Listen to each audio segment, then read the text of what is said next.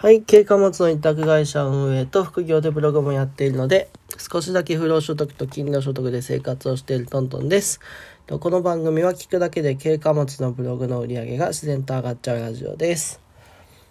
えっと、本日はフリーランスは自己管理をするだけで収入が上がるという話をします。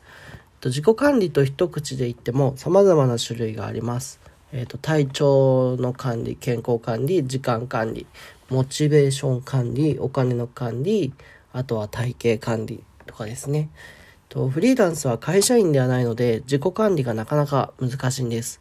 とまあ、僕は時間管理、モチベーション管理、お金の管理がすごく苦手でした。と特に難しいのはあの時間の管理が本当に大変です。今でもあのなんだろう生活リズムがすぐ狂っちゃうことはよくあります。僕も軽貨物委託会社を立ち上げたとはいえ、ほぼフリーランスと生活は変わりません。油断をすると朝方まで起きてて、まあ、夕方に寝るなんてことはもう今でも普通にありますね。まあ、最近はもちろん油断をするとなので、そこまで頻度は高くはないんですけれども、やっぱり今でも生活リズムは崩してしまいます。で、フリーランスになったばかりの頃は本当に自己管理がもっとダメで、納期を守れなかったり顧客との約束も破りがちでした。でもやっぱりそれだと売り上げも落ちるし信用もどんどんなくします、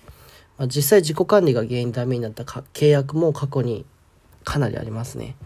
であまりにも僕の自己管理がひどかったので、まあ、当時のメンターですね。メンターに自己管理を徹底的に強制されて今はだいぶマシになったと思います、まあ、時間の管理を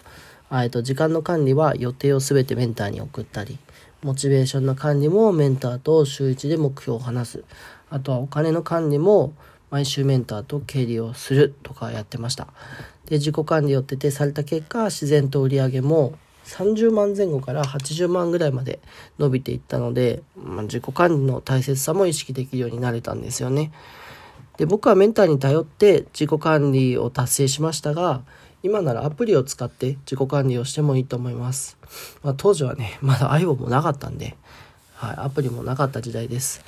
で、今だったら、 to do リストを作成してみたり、家計簿アプリを使ってみたり、自己管理をするアプリは様々出ています。はい。で、まあ話をまとめると、フリーランスは自由度が高すぎて、自己管理ができずにサボりがちになりやすいので、まあ、自己管理は意識して強制した方が結果的に収入は上がります。